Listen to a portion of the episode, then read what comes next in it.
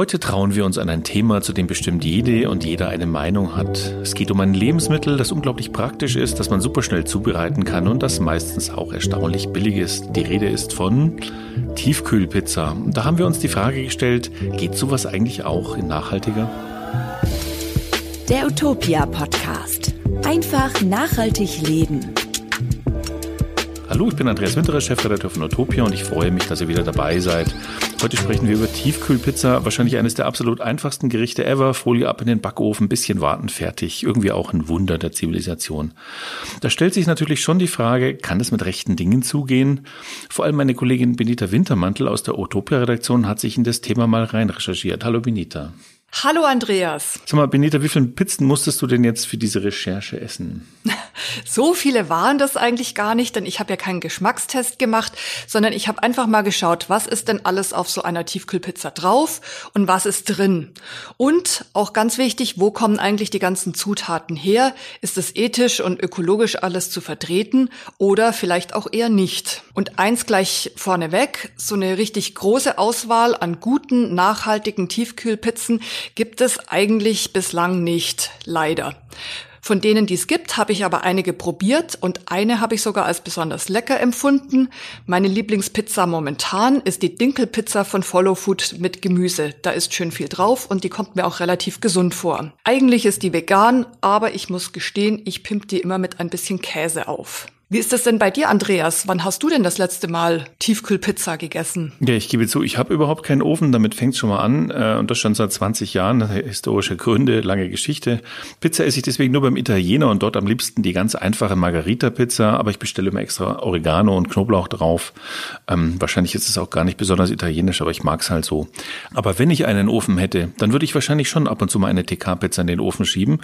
Und wir wollen das auch niemanden madig machen. Wir wollen einfach nur mal schauen, was man da eigentlich besser besser machen kann. Doch bevor wir dazu kommen, erwähne ich wie immer kurz den Sponsor dieses Podcasts. Das ist die Triodos Bank. Diese Nachhaltigkeitsbank ist schon seit den 80er Jahren auf einer ganz klaren Mission und setzt Investitionen ganz bewusst dort ein, wo Gutes für Menschen Erde dabei herauskommt. Aber nicht nur als Direktbank arbeiten die 100% nachhaltig, auch in Sachen nachhaltige Fonds ist die Triodos Bank ein echter Pionier.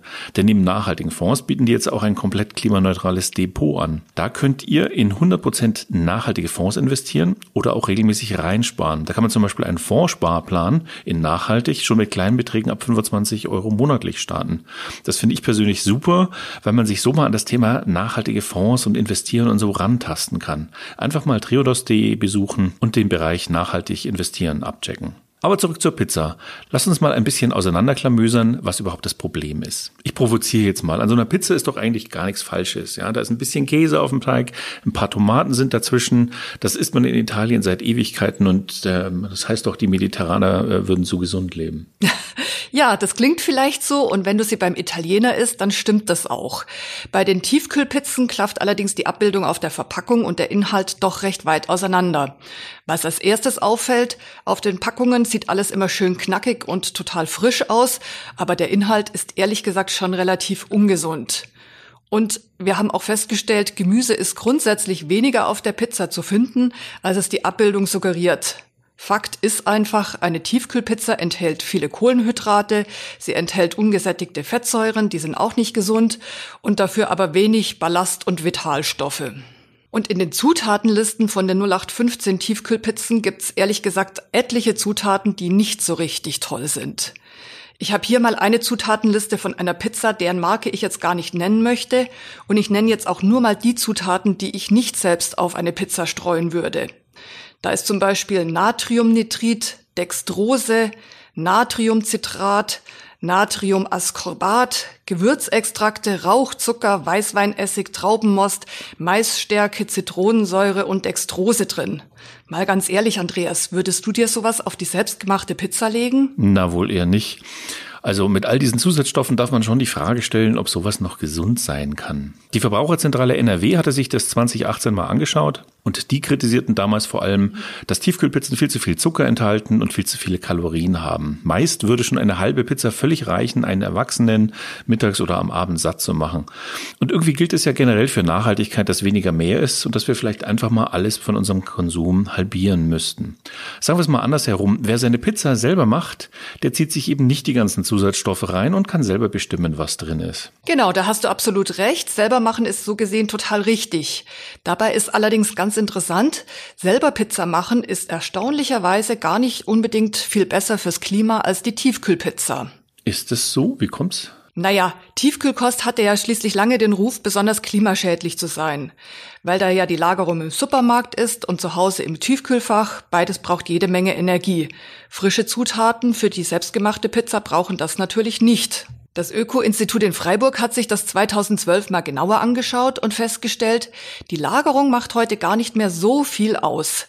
Was die Klimabilanz betrifft, gibt es da kaum Unterschiede. Was mir von meiner Recherche auch nicht so ganz klar war, der Großteil der Treibhausgase entsteht erst nach dem Kauf der Pizza. Das heißt also, wenn wir mit dem Fahrrad statt dem Auto zum Einkaufen fahren und die Pizza zu Hause möglichst kurz in der Tiefkühltruhe lagern und wenn wir sie dann auch noch energieeffizient zubereiten, dann kommt das in jedem Fall dem Klima zugute und wir dürfen die Pizza, zumindest die nachhaltigen Sorten, mit einem guten Umweltgewissen verzehren. Aber viel wichtiger ist doch, ähm, glaube ich, das stand auch in dieser Studie drin, was auf der Pizza drauf ist, also wo die Zutaten herkommen. Ja, bei der Tiefkühlpizza kann man sagen, die kommen von überall her. Also wer noch nie eine Weltreise gemacht hat, der kann sich für zwei Euro eine ganz günstig im Supermarkt kaufen. Das heißt, der Weizen, der wird weltweit angebaut, der Oregano kommt aus Mexiko, der Knoblauch aus China. Käse und Fleisch stammen zwar meist aus Deutschland oder den europäischen Nachbarländern, aber für das Soja im Tierfutter wird eben leider auch der Regenwald abgeholzt, vom Tierleid in der Massentierhaltung ganz zu schweigen. Ein klitzekleines bisschen Bella Italia gibt's immerhin bei Tomaten und Oliven.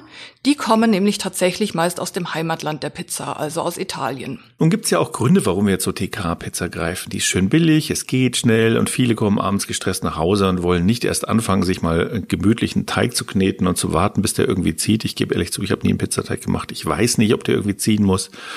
Und so kommt es eben, dass die Deutschen jährlich weit über 300.000 Tonnen Pizza essen. Also wir reden hier von Tonnen, wir reden nicht von Pizzen. Ich habe die Zahl mal in Pizzen umgerechnet. Das sind bei 400 Gramm pro Pizza eine Dreiviertel Milliarde Pizzen pro Jahr, die allein in Deutschland verspeist werden. Und da wäre es natürlich schon schön, wenn man auch irgendwie nachhaltige Pizzen kaufen könnte. Worauf kann man denn mal so im ersten Schritt ganz allgemein achten? Also die wichtigsten Punkte sind ganz klar. Die Pizza sollte bio und vegetarisch oder vegan sein. Bio ist einfach besser für die Umwelt, vegan ist besser für die Tiere und Klima. So einfach ist es im Prinzip. Bio-Pizzen gibt's, wer hätte es gedacht, vor allem im Bioladen. Im Supermarkt haben wir nur wenige gefunden. Die großen Hersteller sind da leider noch ziemlich zurückhaltend. Weder von Wagner noch von Dr. Oetker gibt's derzeit eine Bio-Variante. Rewe Beste Wahl plant aber zum Beispiel im Lauf des Jahres eine Bio-Spinat-Pizza rauszubringen. Bei veganen Pizzen schaut's ähnlich aus, die gibt's auch fast nur im Bioladen. Von Wagner gibt es aber inzwischen eine vegane Pizza und zwar die Garden Gourmet Veggie Lovers. Das ist halt eine Nestlé-Marke. Da muss man sich entscheiden, ob man die unterstützen möchte oder eben nicht. Und wenn ihr gerne Pizza mit Fisch esst, dann solltet ihr auf jeden Fall darauf achten, dass da das MSC-Siegel für nachhaltigen Fischfang drauf ist. Das ist in jedem Fall besser, als wenn es nicht drauf ist. Ja, danke für die allgemeinen Tipps, Benita. Aber wir haben ja auch ein paar Beispiele gefunden für ganz konkrete Pizzamarken, die es irgendwie anders machen als die anderen. Da gibt es zum Beispiel die Gustavo Gusto Pizza. Da wird der Teig laut Hersteller noch von Hand ausgebreitet, darf lange reifen. Das Unternehmen spricht von qualitativ hochwertigen Zutaten. Ähm, wir finden jetzt nicht so doll, dass sie nicht bio sind. Wäre schön, wenn es das dann auch noch wäre. Die Pizzen enthalten aber immerhin keine künstlichen Zusatzstoffe, keine Enzyme und keinen Zucker. Aber jetzt kommt's, diese Pizzen sind klimaneutral. Laut Geschäftsführer Christoph Schramm sind sie sogar der erste TK-Pizzahersteller der Welt, der all seine Emissionen kompensiert. Dazu muss man sich schon klar machen, da wird im Nachhinein der CO2-Ausstoß durch Klimaschutzprojekte ausgeglichen. Noch besser wäre es natürlich, wenn man gar keine Emissionen erzeugen würde. Aber das geht halt noch nicht. Insofern ist die Neutralisation schon ziemlich gut. Derzeit gibt es immerhin schon zwei vegetarische Varianten, ähm, nämlich Margarita und Spinat mit Ricotta. 2021 soll es dann auch eine vegane Pizza geben und diese Pizzen, also die vegetarischen und die veganen, die haben dann schon per se noch einen geringeren Klimafußabdruck als Pizzen mit Käse, Schinken oder Salami. Das klingt in der Tat ziemlich gut. Ich habe mir auch die Follow Food Pizza mal näher angeschaut. Die benutzen keine Gentechnik und keine Zusatzstoffe. Dafür sind Biozutaten aus Italien drin. Gebacken wird auch in Italien. Das Wasser kommt aus Italien und sie verwenden in der Produktion erneuerbare Energien. Was ich auch gut finde, jede Packung von Follow Food hat einen Tracking Code. Da kann man ganz genau schauen, wo die Zutaten herkommen. Bis 2021 will das Unternehmen klimaneutral produzieren, also ähnlich wie der Hersteller, den du eben genannt hast, Andreas. Und auch super, die haben eine Thunfischpizza, die ist nicht nur MSC zertifiziert, sondern meines Wissens ist es auch die einzige Pizza mit handgeangeltem Thunfisch. Mögen sicher einige trotzdem nicht, aber es ist in jedem Fall schon mal ein Riesenschritt. Bei Follow Food gibt's übrigens gleich zwei vegane Pizzen. Die eine ist die Yoga-Pizza, die ist allerdings mit Hummus und das geht schon ziemlich weit weg von dem, was wir so üblich unter Pizza verstehen. Und dann gibt's die Dinkelpizza Verdura, das ist jetzt eher so die klassische italienische Variante. Was man sich auch noch anschauen kann, das sind die Pizzen von Vegans. Die sind alle vegan, das sagt schon der Name. Und die haben einen ganz eigenen Nachhaltigkeitsscore auf der Packung abgebildet. Ich finde, das ist richtig gut gemacht. Um nicht zu sagen, ich bin wirklich schwer begeistert, denn da gibt es gleich zwei, äh, vier Angaben nämlich zum Klima, zum Tierwohl, zum Wasserverbrauch und zum Regenwald. Das finde ich richtig vorbildlich. Die geben zum Beispiel ganz konkret an, wie viel CO2 die Produktion der Pizza emittiert. Auch der Wasserverbrauch in Litern ist angegeben und die Aussage Rainforest Protected, vielleicht ein bisschen hochgegriffen, ähm, steht aber immerhin dafür, dass weder Soja noch Palmöl aus Regenwäldern verarbeitet wurde. Und hier mal eine Zahl. Bei der Pizza Verdura von Vegans fallen 707 Gramm CO2 für die gesamte Pizza an. Und damit man das mal in Relation setzen kann, habe ich mal nachgeschaut. Die gleiche Menge CO2 würde man freisetzen, wenn man 50 Gramm Rindfleisch produziert. Das gibt einem dann schon zu denken, also eine Pizza wiegt ja so um die 400 Gramm. Ich finde solche Angaben auch total gut und hilfreich. Und wenn das jeder machen würde, oder noch besser, wenn ein Gesetz die Hersteller verbindlich verpflichten würde, den Umweltschaden ihrer Produkte auch offenzulegen, dann könnten wir als bewusste Konsumenten uns auch einfacher für weniger schädliche, das heißt also bessere Produkte entscheiden. Ja, voll und schmecken tät's ja genauso. Eins ist uns an der Stelle noch wichtig zu sagen. Wie immer in diesem Podcast bekommen wir von den Herstellern also kein Geld dafür, dass wir die hier nennen. Das ist nur beim Sponsor der Fall, den wir ja ausdrücklich auch so ankündigen. Aber wenn es schon Hersteller gibt, die gute, bessere, nachhaltigere Produkte anbieten, dann wollen wir das auch ausdrücklich loben, die ausdrücklich nennen. Und das macht es für euch sicher auch leichter, euch als bewusste Konsumenten dann eben für eine nachhaltigere Pizza zu entscheiden oder andere Produkte, die wir hier irgendwann mal besprechen. Und wir haben übrigens auch noch einen Artikel dazu, wo ihr das alles noch einmal konkret und ausführlich nachlesen könnt. Den verlinken wir euch im Podcast-Text. Super Sache. Aber was würdest du denn jetzt sagen, Benita? Kann ich mich mit gutem Gewissen auf die Couch knallen und mir eine Tiefkühlpizza reinsnacken oder sollte ich davon eher Abstand nehmen? Wie so oft ist es bei uns nicht hundertprozentig eindeutig zu beantworten. Also ich würde sagen, klar, ab und zu geht das schon. Dann wäre es natürlich am besten, wenn du eine vegane Bio-Pizza kaufst. Jeden Abend Tiefkühlpizza, dazu würde ich dir nicht raten. Oder man sagt sich halt, ich esse gar keine Tiefkühlpizza mehr, sondern gehe lieber einmal im Monat zu meinem Italiener um die Ecke und mache mir da einen richtig schönen Abend. Dann unterstütze ich auch noch die lokale Gastronomie und die Pizza schmeckt wahrscheinlich noch besser. Stimmt, so geht's natürlich auch, aber immerhin haben wir heute im Podcast mal ein paar Alternativen präsentieren können. Und einen kleinen Rausschmeißer habe ich auch noch, nämlich weil mir ja doch Ökostrom am Herzen liegt.